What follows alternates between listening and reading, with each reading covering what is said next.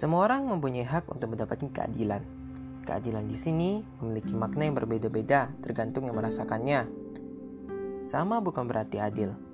Adil di sini lebih kepada pembagian hak yang bersesuaian tiap orang. Untuk aku sendiri, adil itu seperti pembagian hak yang sama untuk hidup. Contohnya, aku masih memiliki tempat hidup yang nyaman. Hal ini diberikan oleh orang tuaku. Aku juga masih memperoleh jatah makan yang juga diberikan oleh orang tuaku juga. Di area perkuliahan pun, aku diberikan tugas dengan porsi yang sama dengan para mahasiswa lainnya.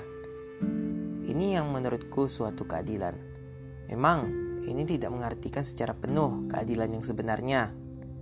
Mungkin yang lain menganggap hal yang kusebut dengan keadilan tidak sama dengan keadilan dalam pandangan mereka. Jadi, pada akhirnya kembali kepada diri kita sendiri, mau berpegang kepada keadilan kita atau keadilan orang lain.